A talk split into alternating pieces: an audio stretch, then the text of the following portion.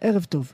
הטענה שהשפה מעצבת את המחשבה זכתה לפרסום אקדמי באמצע המאה ה-20, עם עליית קרנה של תיאוריה בשם ספיר וורף. שני חוקרים, אנחנו עוד נדבר עליהם פה בהמשך, אבל זה היה מאוד שנוי במחלוקת. אולי אתם מכירים את הדוגמה המצוטטת ביותר הנוגעת לתיאוריה הזאת, שאומרת שהאסקימואים מכירים עשרות מילים שונות שמתארות שלג, כתוצאה מכך הם כמובן מסוגלים להבחין בין עשרות סוגי שלג שונים. אמנם התיאוריה הזאת עוררה לא מעט התנגדות בקרב הקהילה הבלשנית במשך השנים, אולם השאלות בנוגע למערכת היחסים בין השפה והמחשבה עדיין מעסיקות אותה. באיזה אופן, אם בכלל, משפיעה השפה על המחשבה? והאם אוצר המילים והדקדוק של אנשים אכן מכתיב את האופן שבו הם רואים את העולם, את המחשבות שהם מסוגלים לחשוב, את האידיאולוגיה שהם נוטים לפתח? בשביל לענות על כל השאלות האלה נמצאת איתנו דוקטור אורלי פורמן, חוקרת שפה ואוריינות במרכז לטכנולוגיה חינוכית ובבית הספר סגול למדעי המוח באוניברסיטת תל אביב. שלום לך. ערב טוב, מאיה. קודם כל, בואי נתחיל מהבסיס ונשאל האם יש אמת בטענה שהשפה מעצבת את המחשבה, ובסוף גם נגיע לאסקימואים והשלג, מן הסתם. אז uh, הטענה הזאת uh, שבנג'מין לי וורף uh, טען בעצם בתיאוריה שלו היא ששפה מכתיבה את החשיבה של הדוברים שלה. כלומר, אם אכן לאסקימואים יש uh, עשרות מילים שמתארות שלג, מילה נפרדת לשלג שיורד מהשמיים uh, בפתיתים, ומילה נפרדת לשלג שניתח מהשמיים, שלג שאפשר לבנות ממנו איגלו יציב, ושלג שיסדק אם תדרכי עליו, היא אומרת שהם רואים את כל אחת מהצורות האלה של שלג בצורה שונה ומבחינים בה. ואילו אני, שיש לי מילה אחת לשלג, דבר שהוא בלתי נתפס לכל אסקימואי מצוי, לא מאפשרת לי לראות את ההבדלים האלו. אבל אה, זה משום שאינך חיה בסביבה שבה יש הרבה סוגי שלג. למשל, אה, ולכן אה, הדוגמה הזאת, שהיא... ניתן לכנות אותה אגדה אורבנית, כמו שסטיבן פינקר, הבלשן בן ימינו, טען, היא דוגמה קצת אה, ביזארית. היא בעייתית מפני ש... א', מפני שאין כזה דבר שפה אסקימואית. אה, יש קבוצה שלמה של שפות אה, שמדברים באזורי אה, הקוטב, מאלסקה ו... ו... וצפונה, ונושאות דברים שונים לשלג, מתארות שלג בצורות שונות. ובעיקר בהגדרה של מילים שונות לשלג, כי קודם צריך לדבר על מה זו מילה. השפות האלה הן שפות שמדביקות אה, מילים אחת לשנייה, מי שמדבר גרמנית אולי מכיר את התופעה הזאת שאפשר להפוך משפט אה, שלם למילה אחת בודדת, שם עצם.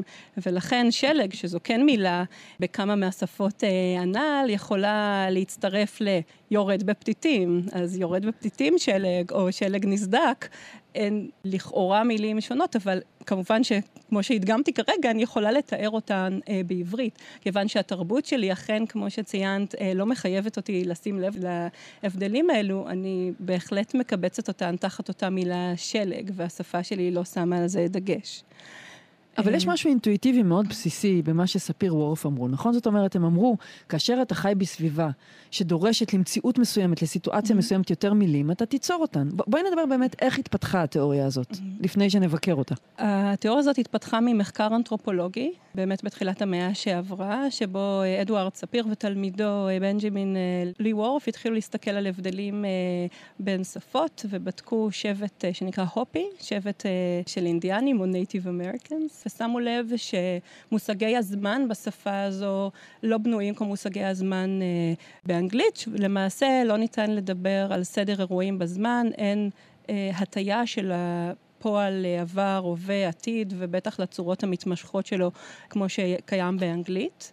אה, והם ערכו ניסוי בקרב ההופי, בו הם, הם ביקשו מהנבדקים, אנשים שהשתתפו בניסוי, לתאר תמונות שונות.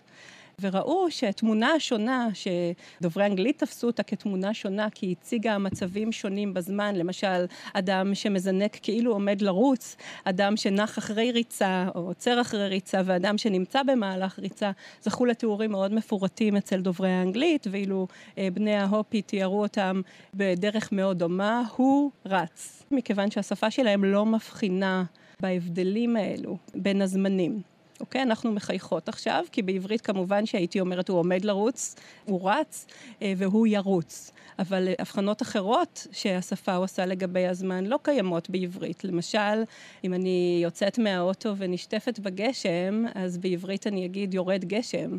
אבל זה בדיוק אותו משפט שאני אגיד אם אני רוצה להגיד שיורד גשם בישראל, בחורף, או שיורד גשם אה, בדרך כלל. באנגלית לצאת מהאוטו ולהגיד it rains זה פשוט uh, טעות שתגרום לכל אחד להבין מיד שאת לא דוברת ילידית של השפה, כי צריך להגיד it is raining, ולהתייחס להיבט הזה של הזמן המתמשך. ולכן הגרסה הקשה, מה שנקרא, של אה, תיאוריית ספיר וורף, שאומרת שהשפה מכתיבה את החשיבה של הדוברים, היא גישה באמת דטרמיניסטית. היא אומרת את אותה טענה שכבר אה, תיארנו, שאני לא מסוגלת לחשוב משהו שהשפה שלי לא עוזרת לי לחשוב, וזה משהו שהפרחנו אפילו בשיחה הקצרה בינינו. שפות אה, נבדלות אה, זו מזו בהרבה מהביטויים שלהן, למשל אה, בגרמנית, שוב, יש ביטוי לשמחה לאיד, שנקרא שדן פרוידה, זו אותה שמחה שאני מרגישה כשמישהו נכשל, וברור שאני יכולה להרגיש את אותה תחושה גם בלי המילה הזאת שעומדת אה, לעזרתי. הגרסה היותר רכה של התיאוריה היא גרסה שהתפתחה כעבור כמה עשרות שנים אחרי שהעולם נרגע באמת מהניסיונות להתקיף את התיאוריה. זו גישה של בלשנים כמו דן סלובין למשל, מברקלי, שאמרו בואו נחשוב לא מה השפה מאפשרת לי, לא איזו מילים היא מציעה לי, אלא מה היא מכריחה אותי לעשות. באילו מילים היא מכריחה אותי אה, להשתמש. יש בזה משהו דטרמיניסטי, כי הוא מדבר על השפעה של השפה על החשיבה, אבל יש בזה משהו יותר רך, כי הוא אומר, זה לא שאני לא מסוגלת לחשוב על הזמן המתמשך ועל זה שהגשם יורד עכשיו, אבל אם השפה שלי מכריחה אותי להתבונן בהיבט הזה של המציאות, אז אני אהיה יותר רגישה אליו. אז אה, זאת תהיה הרשת שדרכה אני תופסת את המציאות, והחורים הם החורים שהשפה שלי נתנה לי. למשל, אני יכולה להגיד שהשותפה שלי לדירה אכלה לי את העוגיות. אז בעברית ברור שהשותפה היא נקבה, זו בחורה. אם הייתי אומרת את המשפט הזה באנגלית, My roommate, roommate ate my cookies, אז יכולת לשאול אותי, האם השותפה שלך אה, היא בחורה, או שמא זה בחור, אבל אז הייתי יכולה לענות לך, זה לא עניינך. בעברית אני חייבת להגיד את זה בצורה שתחשוף את המגדר, נכון? ואני עושה את זה בלי לחשוב פעמיים, כי אחרת אני אדבר לא נכון בעברית. אין דרך להגיד את זה בעברית בלי להתייחס אה, למגדר. השותפה שלי אכלה את העוגיות. עכשיו אמרתי אכלה. ברור שהדבר הזה קרה בעבר. יש שפות, כבר דיברנו על ההופי, אה, גם בשפות אה, באינדונזיה, אין התייחסות לסדר האירועים אה, בזמן, והדבר הזה היה יכול להישאר עמום לחלוטין, מתי היא אכלה לי את העוגיות. אז okay. אוקיי? בואי רגע נעשה סדר, משום שבאמת זה פותח לנו מרחב מאוד רחב על הקשר בין מחשבה לשפה. אז אנחנו מבינות שיש קשר ויש פרמטרים מסוימים שהקשר הזה מבוטא בהם, למשל מרחב, נכון? Mm-hmm. זה אחד הפרמטרים. כן, אז התחלתי דרך הדוגמה שלי להראות באמת את התחומים שבהם אה, שפות אה, נבדלות אחת מהשנייה, ומרחב, הדרך שבה אנחנו מתייחסים אה, לחלל שמסביבנו, הוא דוגמה מצוינת, כי זה לכאורה אחד מהדברים שהם אמורים להיות אובייקטיביים. כלומר, כולנו נתונים לגזירת המרחב, למשל כוח המשיכה, שמושך את כולנו לאדמה, והדרך שבה הגוף שלנו מתנועע כנגדו, אבל כשאנחנו מסתכלים על שפות העולם, אז יש הבדלים די משמעותיים בדרך הדרך שבה דוברים, אה, או ששפות מכריחות אה, דוברים להתייחס אה, למרחב. אז למשל, יש שפות שעברית נמנית עליהן. שמתייחסת uh, למרחב כמשהו אגוצנטרי. כלומר, אני במרחב וכל מה שמסביבי מתייחס אליי. אז uh, אם את יושבת מימיני כרגע, זה תיאור מרחבי אגוצנטרי, כי מי שיעמוד מולנו יצטרך לקחת את נקודת המבט האגוצנטרית שלי כדי להבין על מה דיברתי ולתאר את הסיטואציה המרחבית הזאת. אז אנחנו מתייחסים uh, לימין, שמאל, קדימה ואחורה, כשתמיד המוקד הוא הגוף. אה, שלי שמתאר את המרחב, לעומת שפות שיש להן אה, תפיסת מרחב או מסגרת ייחוס שהיא גיאוצנטרית. או אבסולוטית, שזו מפה שהיא תמיד אה, מוצפנת, ולפיה הייתי אומרת מאיה יושבת, שאלוהים יעזור לי אני יודעת באיזה כיוון, אבל נגיד מדרום-מזרח אליי. אז לדוברים של שפות כאלה, שפות שמדברים באוסטרליה, אבוריג'נים למשל, יש כמה שפות מעניינות שהתפיסה שלהן היא גיאוצנטרית בצורה כזאת, הן אה, תמיד יתארו אובייקטים אה, והיחס שלהם אחד לשני בצורה מוצפנת. אבל okay? דוקטור פורמן, אילו כן. היינו מדברות עכשיו אבוריג'ינית, mm-hmm. אולי היית מלכתחילה מתייחסת למקום הישיבה שלי כמשהו שאת צריכה לדעת. אז זו בדיוק התפיסה של סלובינו, הנאו-וורפיאנים שמתייחסים אה, לשפה או לתפיסת העולם כמשהו שמכין אותי לדבר בשפה מסוימת. נכון, כמו שכנראה תפסתי באופן לחלוטין סמוי ובלתי מודע את המיקום שלך כיושבת מימיני, אז אם הייתי מדברת אה, שפה אבוריג'ינית, אז הייתי תופסת אותך אה, באופן מובלע שאפילו לא הייתי שמה לב אליו כיושבת ממזרחי. וזה עד כדי כך חקוק בתודעה או בקוגניציה של דוברי השפה האלו. שקשה להם אפילו להסביר את ההבדל. למשל, שחזור של אירועים. אני, כאן אני מדברת על אה, סיטואציה שמתרחשת, אבל אם הייתי מתארת את השיחה בינינו לאדם זר, ואני, אורלי, דוברת עברית, אז הייתי אומרת, כן, מאיה ישבה מימיני, מחווה ביד שלי לצד אה, ימין. אה, אבל אם אני אה, הייתי מדברת שפה אבוריג'ינית ומספרת אה, בערב לבן זוג שלי על השיחה המרתקת שאנחנו מנהלות, אז יכול להיות שהייתי אומרת, מאיה ישבה ממזרחי ומחווה ביד לכיוון שהוא אבסולוטי, למרות שזה לא מתאר את היחס של שני הגופים שלנו כרגע במרחב. אבל יכול להיות שזו שאלה של התפתחות של שפה, כלומר עברית תנכית, אתה אומרת שאני יושבת ממזרח לך, משום שאז בכל זאת העולם היה בנוי באופן כזה שכשאתה עולה לרגל, אתה עולה לרגל נאמר מזרחה. ועברית הנוכחית אין לה צורך בזה. מספיק שתגידי מימינך. קודם כל, כל ההבדלים שאנחנו מדברות עליהן, בקשר למה שפה מקודדת אה, ומה לא, קשורים להתפתחות התרבותית של אותה שפה. אין בכלל שום ספק, זה לא איזשהו קסם. ובאמת רואים שפות שמשתמשות במרחב גיאוצנטרי, הן שפ, שפות שהדוברים שלהם חיים בקבוצות יותר חקלאיות, באמת מזכירות אה, שלב אה, של חקלאות, של אה, קבוצות שמרוכזות סביב אותו כפר. אז למשל, יש שפות במקסיקו, למשל, שמתייחסות ממש לסביבה הלוקאלית, המקומית של אותו כפר, למשל, uphill או downhill, במעלה הגבעה או מתחת לגבעה. כלומר, כל היחסים המרחביים נשפטים ביחס לאזור שבו הקבוצה הזאת חיה, האם זה בכיוון של פסגת הגבעה או הרגליים שלה. עכשיו בואי נדבר רגע על אקטיבי ופסיבי. אה, עושה ונעשה. גם פה יש הבדל גדול בין השפות, נכון? מה שאת מכנה אותו אשמה או אחריות באיזה אופן? נכון. אז אה, גם אה, אירועים שאפשר להסתכל עליהם בעין שיפוטית ולתאר אותם לכאורה באופן אובייקטיבי, אפשר לתאר אותם אותה באופן שונה בשפות uh, שונות. אז uh, שפה כמו אנגלית וגם עברית הן שפות uh, שנותנות הרבה כוח uh, לדובר ולפעולות שלו, ולכן משתמשים הרבה במשפטים uh, פעילים.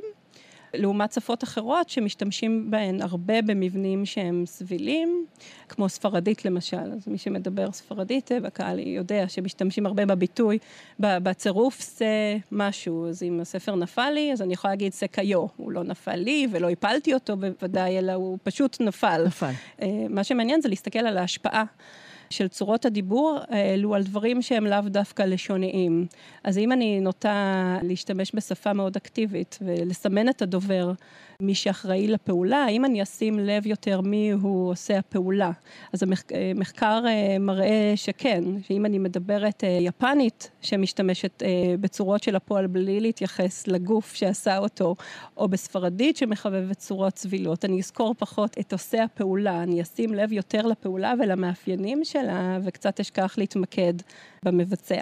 טוב, כמובן שההשפעות של הדבר הזה על תרבות, על ממשל, על פוליטיקה, הן אינסופיות, וחבל שאין לנו זמן להיכנס mm-hmm. לזה, אבל אני בטוחה שזה דברים שנחקרים. אה, בואי נעבור לזיכרון, חזותי ובכלל, אה, צבעים. כן, אז צבע זו דוגמה מאוד מעניינת. בעצם תחילת המחקר האמפירי המבוסס של התיאוריות האלה אה, התחיל מצבע.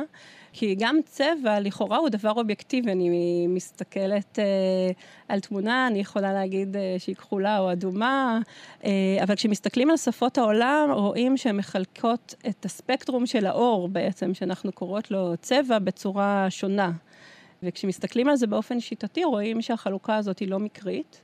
השפות שיש להן שתי מילים לצבע, שתי המילים האלה תמיד יהיו אה, שחור ולבן, או חשוך ומואר. אם יש צבע שלישי, הוא תמיד יהיה אדום. ומשם והלאה יש התפתחות אה, הדרגתית להוסיף אה, עוד ועוד צבעים, מצבעי בסיס ועד לגוונים יותר מובחנים, עד ל... לא את ארבעת אלפים הגוונים שכשאנחנו צובעים בית אנחנו צריכים לבחור מהם. ומה שמעניין הוא מחקרים שמראים שדוברי שפות שמבחינות בין גוונים שונים של אותו צבע, ההבחנה שלהם בגוונים האלה תהיה יותר חדה.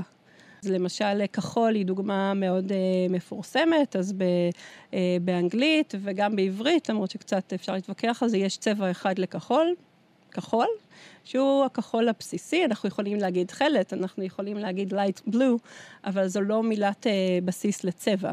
ורוסית לעומת זאת מחלקת את הספקטרום שאנחנו קוראים לו כחול לכחול כהה ולכחול בהיר, אבל מבחינתם זה שתי מילות צבע שונות, שלכל אחת מהן יש uh, שם, סיני וגולוג בוי. אז uh, כשדובר uh, רוסית מסתכל על צבע כחול, הוא ידע להבחין בין הצבע הכחול הזה לצבע כחול שהוא מאוד דומה מבחינת הספקטרום, בעוד שדובר אנגלית, בלי בכלל לערב שפה, בלי להגיד תקראו לשם הזה בצבע, הוא לא ידע לזהות את ההבדל ביניהם. הוא יגיד שני הריבועים האלה של הצבע שהראית לי כאן, הם זהים לחלוטין, או קרובים מדי בשביל שאני אוכל אה, לעמוד על ההבדל. אבל פה אם נבקר רגע את ספיר וורף לשנייה, נגיד אם יש יורד ים, mm-hmm. או מעצב בדים, אז מה, הוא יצטרך כדי לתאר את השלל גוונים הכחולים שהוא רואה להזדקק לשפה הרוסית או לשפה אחרת? בהחלט. לכל אחד מהגוונים אה, שהם מציעים יש שם. כל מיני שמות לכחול שאני אפילו לא יודעת, כדי לעמוד על ההבדלים האלה. ואין לי ספק שהם ידעו... להצביע שזה לא אותו הכחול שהתכוונתי אליו, זה גוון אחר אה, לגמרי. ממש כמו שעבור הרבה אנשים הצבע פנינה הוא בעצם לבן, או יכול להיות צהוב. יש קצת ש... הבדלים אה, מגדריים, אה, למשל כשהתחתנתי, אז אמרתי לאיזה ידיד שאני לא מתחתנת בשמלה לבנה, ואז הוא אמר, באמת לא בשמלה לבנה, או בצבע שאתן חושבות שהוא לא לבן וזה בעצם לבן, כמו פנינה וכולי. הוא ידע מה לשאול. הוא ידע. אבל כן. השאלה אם כך, למשל העברית מקבלת לתוכה המון מילים לועזיות, mm-hmm. בגלל הטכנולוגיה לדוגמה, משום שאנחנו, mm-hmm. אין לנו מספיק מילים לתאר כל מיני התפתחויות טכנולוגיות, אנחנו קולטים פנימה, mm-hmm. במקום לשלוח הודעת טקסט, גם טקסט אינו בעברית, לסמס. כן. בסדר? אז אני שואלת, האם שפה בעצם סופגת מתוך שפות אחרות, בגלל הצורך שלה להתפתח בלית ברירה, ואז היא מבחינה בין גוונים של כחול ובין mm-hmm. צורות טכנולוגיה שונות וכן הלאה. אז אני חושבת שיש הבדל בין צבע, שזה באמת משהו שהוא גם בסיסי לחוויה האנושית וגם משתנה מאוד. באמת כחול, אין כזה דבר כחול. אה, כחול זה ספקטרום רחב של האור שאפשר אה, לגזור מתוכו כל מיני גוונים.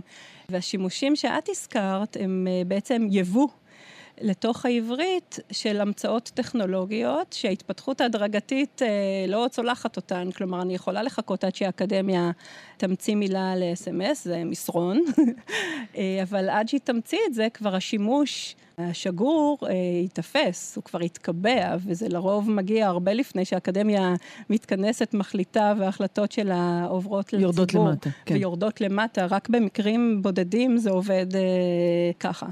עוד נקודה מעניינת של החיבור בין שפה למחשבה עם מגדר, את קצת נגעת בזה, אבל אשמח שתפתחי עוד קצת mm-hmm. על האופן שבו שפות ומגדר והמחשבה מתחברים. כן, אז אה, יש לנו מה שנקרא מגדר ביולוגי או מין ביולוגי, שזו חלוקה של, אני חושבת, כל האורגניזמים החיים לזכר אה, ולנקבה. אז גם לחלוקה הביולוגית הזאת שפות מתייחסות אה, באופן שונה, אז בעברית יש לנו התאמה גם למין וגם למספר, כמעט בכל דבר שאני עושה. הזכרתי קודם את השותפה שלי לדירה שהיא לא שותף, אה, אבל גם כשאני אומרת אה, עיתונאית, מגישה, מראיינת אה, וכולי, אני חייבת להכניס פנימה, לקודד את המין. אבל שפות גם נבחנות זו מזו בדרך שבה הן מתייחסות לחפצים דוממים כאל בעלי מין. אז זה מה שנקרא מין שרירותי, מין של שמות עצם. אז אה, בעברית יש לנו זכר ונקבה, השולחן אה, הוא יפה ולא יפה, נכון, ומחברת היא אדומה, והרבה שפות לא מתייחסות אה, למין הדקדוקי הזה כמשהו שיכול להתייחס לחפצים דוממים. שוב, זה משהו שאנחנו כדוברי עברית כמעט לא מתייחסים אליו, לא שמים אליו לב. אנחנו שמים אליו לב כשאנשים טועים ואומרים שתי ספרים ושני מחברות. למשל, אבל זה משהו שהוא טבעי לנו.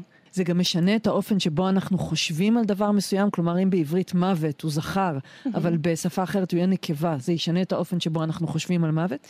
אז הטענה היא שכן, והאינטואיציה שלי גם לגבי המילה מוות היא, היא דומה. אפשר לראות את זה ביצירות אה, אומנות מהרנסאנס, שהתייחסו למושגים כמו חירות ומוות, וכן, גאולה. אה, בשפות שונות, ציירים גרמניים, ציירים צרפתים למשל, והראו אה, מוות כמשהו שבא לקחת אותך עם אה, קלשון, לעומת מוות שהוא אה, מלא בייסורים, אבל קצת יותר אה, פסיביים. הראו את ההבדלים האלו על החשיבה גם כשמתייחסים לאובייקטים אה, דוממים, אז למשל ראיינו דוברי ספרדית ודוברי גרמנית, וביקשו מהם למנות או לתאר אה, עצמים שהראו להם בכמה שיותר אה, תיאורים, כמה שיותר שמות תואר שעולים על רוחם. אז למשל, השתמשו במילים שהם זכר בגרמנית ונקבה בספרדית, ולהפך, אז למשל... גשר, גשר זה נקבה בגרמנית, דיברוק, והוא זכר בספרדית, אל פואנטה, וראו ששמות העצם שדוברי הגרמנית בחרו בהם כדי לתאר את הגשר, הנקבה, היו הרבה יותר אה, נשיים. עכשיו, גם על זה אפשר להתווכח, כמובן שיש פה השפעות אה, תרבותיות, אבל ש... מעידים על, אה, על אמינות, על אלגנטיות אפילו, על הצבע של הגשר, אם הוא נוצץ אה, או לא, לעומת דוברי הספרדית שתיארו את הגשר כמשהו יציב, מהימן אה, וכולי, שמות עצם שדורגו כיותר גבריים על ידי קהל שופטים, וכמובן שזה התהפך כשדיברו על שמות עצם שהם נשיים בספרדית ו- וזכריים בגרמנית. ואם גבריים. אני מדברת גם ספרדית וגם גרמנית, אם אני דו-לשונית? אז זאת שאלה מאוד מעניינת.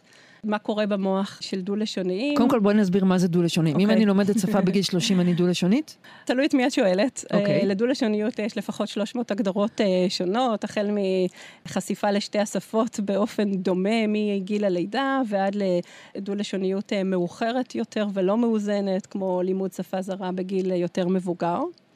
מה שרואים אבל זה שככל שהשליטה בשפה השנייה, החדשה, אה, מעמיקה, ההשפעות שלה על החשיבה יותר אה, מובחנות.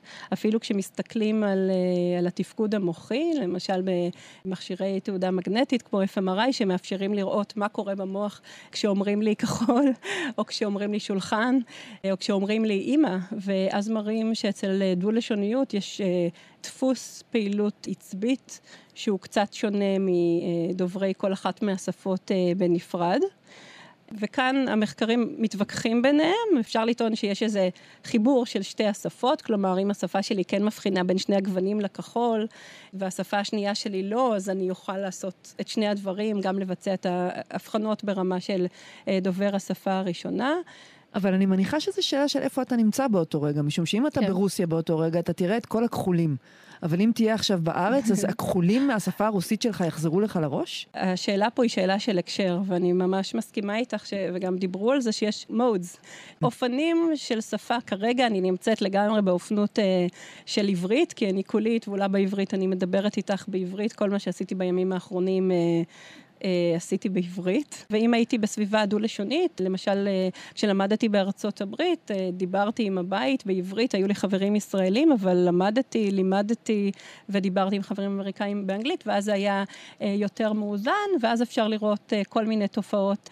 מעניינות, למשל של translanguaging או code mixing, של מילים שנכנסות משפה אחת לשפה השנייה פתאום, והשפעות כאלה הדדיות בין שתי השפות. אז זה אומר שאדם, אגב, שיודע את שתי השפות, יש לו פתרונות ליותר דברים ותפיסת עולם יותר רחבה של שתי תרבויות יחד? הייתי רוצה לחשוב שכן. אני חושבת שאחד מהדברים שמעניין להסתכל עליהם היום היא באמת איך משתמשים במחקר הזה, איך משתמשים במה שאנחנו יודעים על ההבדלים בין שפות כדי להשפיע על העולם, להרבות טוב בעולם, למשל אה, לגרום ליותר אמפתיה אה, לאדם האחר ולשפה שהוא מדבר בה, דבר שהיום קצת מבינים אותו יותר עם הגירה המונית בימינו.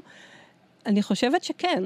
למשל, הבדל שלא דיברנו עליו, שטורקית למשל מחייבת את הדוברים שלה, הוא לשים לב לאפיסטמולוגיה של הסיטואציה שאני רואה, כלומר, איך אני יודעת את מה שאני מתארת. אם אני אומרת שהשותפה אכלה לי את העוגיות, האם ראיתי את זה מתרחש במו עיניי, מישהו סיפר לי על זה, או שאני רואה צנצנת עוגיות ריקה. אה, שלושת הדברים האלה מקבלים ביטוי לשוני שונה בטורקית. אני חייבת לקודד את זה בפועל שאני משתמשת בו. זה מאוד מחדד את ההבחנה לפייק ניוז, לאמת, אה, לעומת שקר, לעומת סברה. מי ששולט גם בטורקית וגם בשפה אחרת, אם אנחנו באמת הולכים עם ההנחה שזה מאחד את אה, תפיסות העולם, יכול להביא את האמפתיה הזאת למצבים עמומים למשל, גם אל דוברי השפה הראשונה שלא מבחינה בכך. דוקטור פורמן, ככל שאנחנו מדברות יותר, את משכנעת אותי יותר ויותר שהשפה היא אכן כלא של המחשבה באיזשהו אופן. זאת אומרת שאולי אולי הדטרמיניזם של ספיר וורף, היה בו משהו. אז אני חושבת שבטענה של ספיר וורף בהחלט יש משהו. בסברה שזה בלתי הפיך ובלתי ניתן אה, לעיצוב, יש הרבה חורים שגם לא נתמכו על ידי עדויות.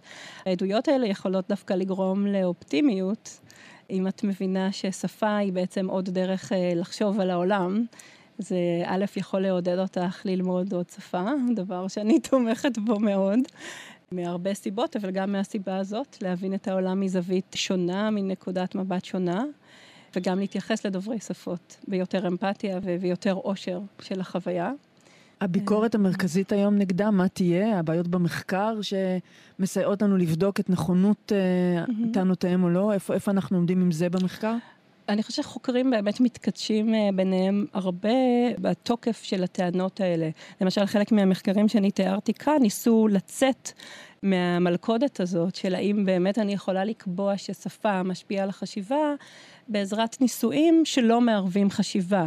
אם אני אומרת שהשפה שלי מחייבת אותי לשים לב ליותר פרטים של הדובר, ולכן אני זוכרת את הפרטים האלה יותר טוב, זה לא עניין לשוני. אני לא ביקשתי אה, בשפה לתאר את הדובר, אבל מכיוון שעוד פעם, החורים ברשת של השפה שלי הכריחו אותי לשים לב למאפיינים שלו, אני זוכרת אותם טוב יותר.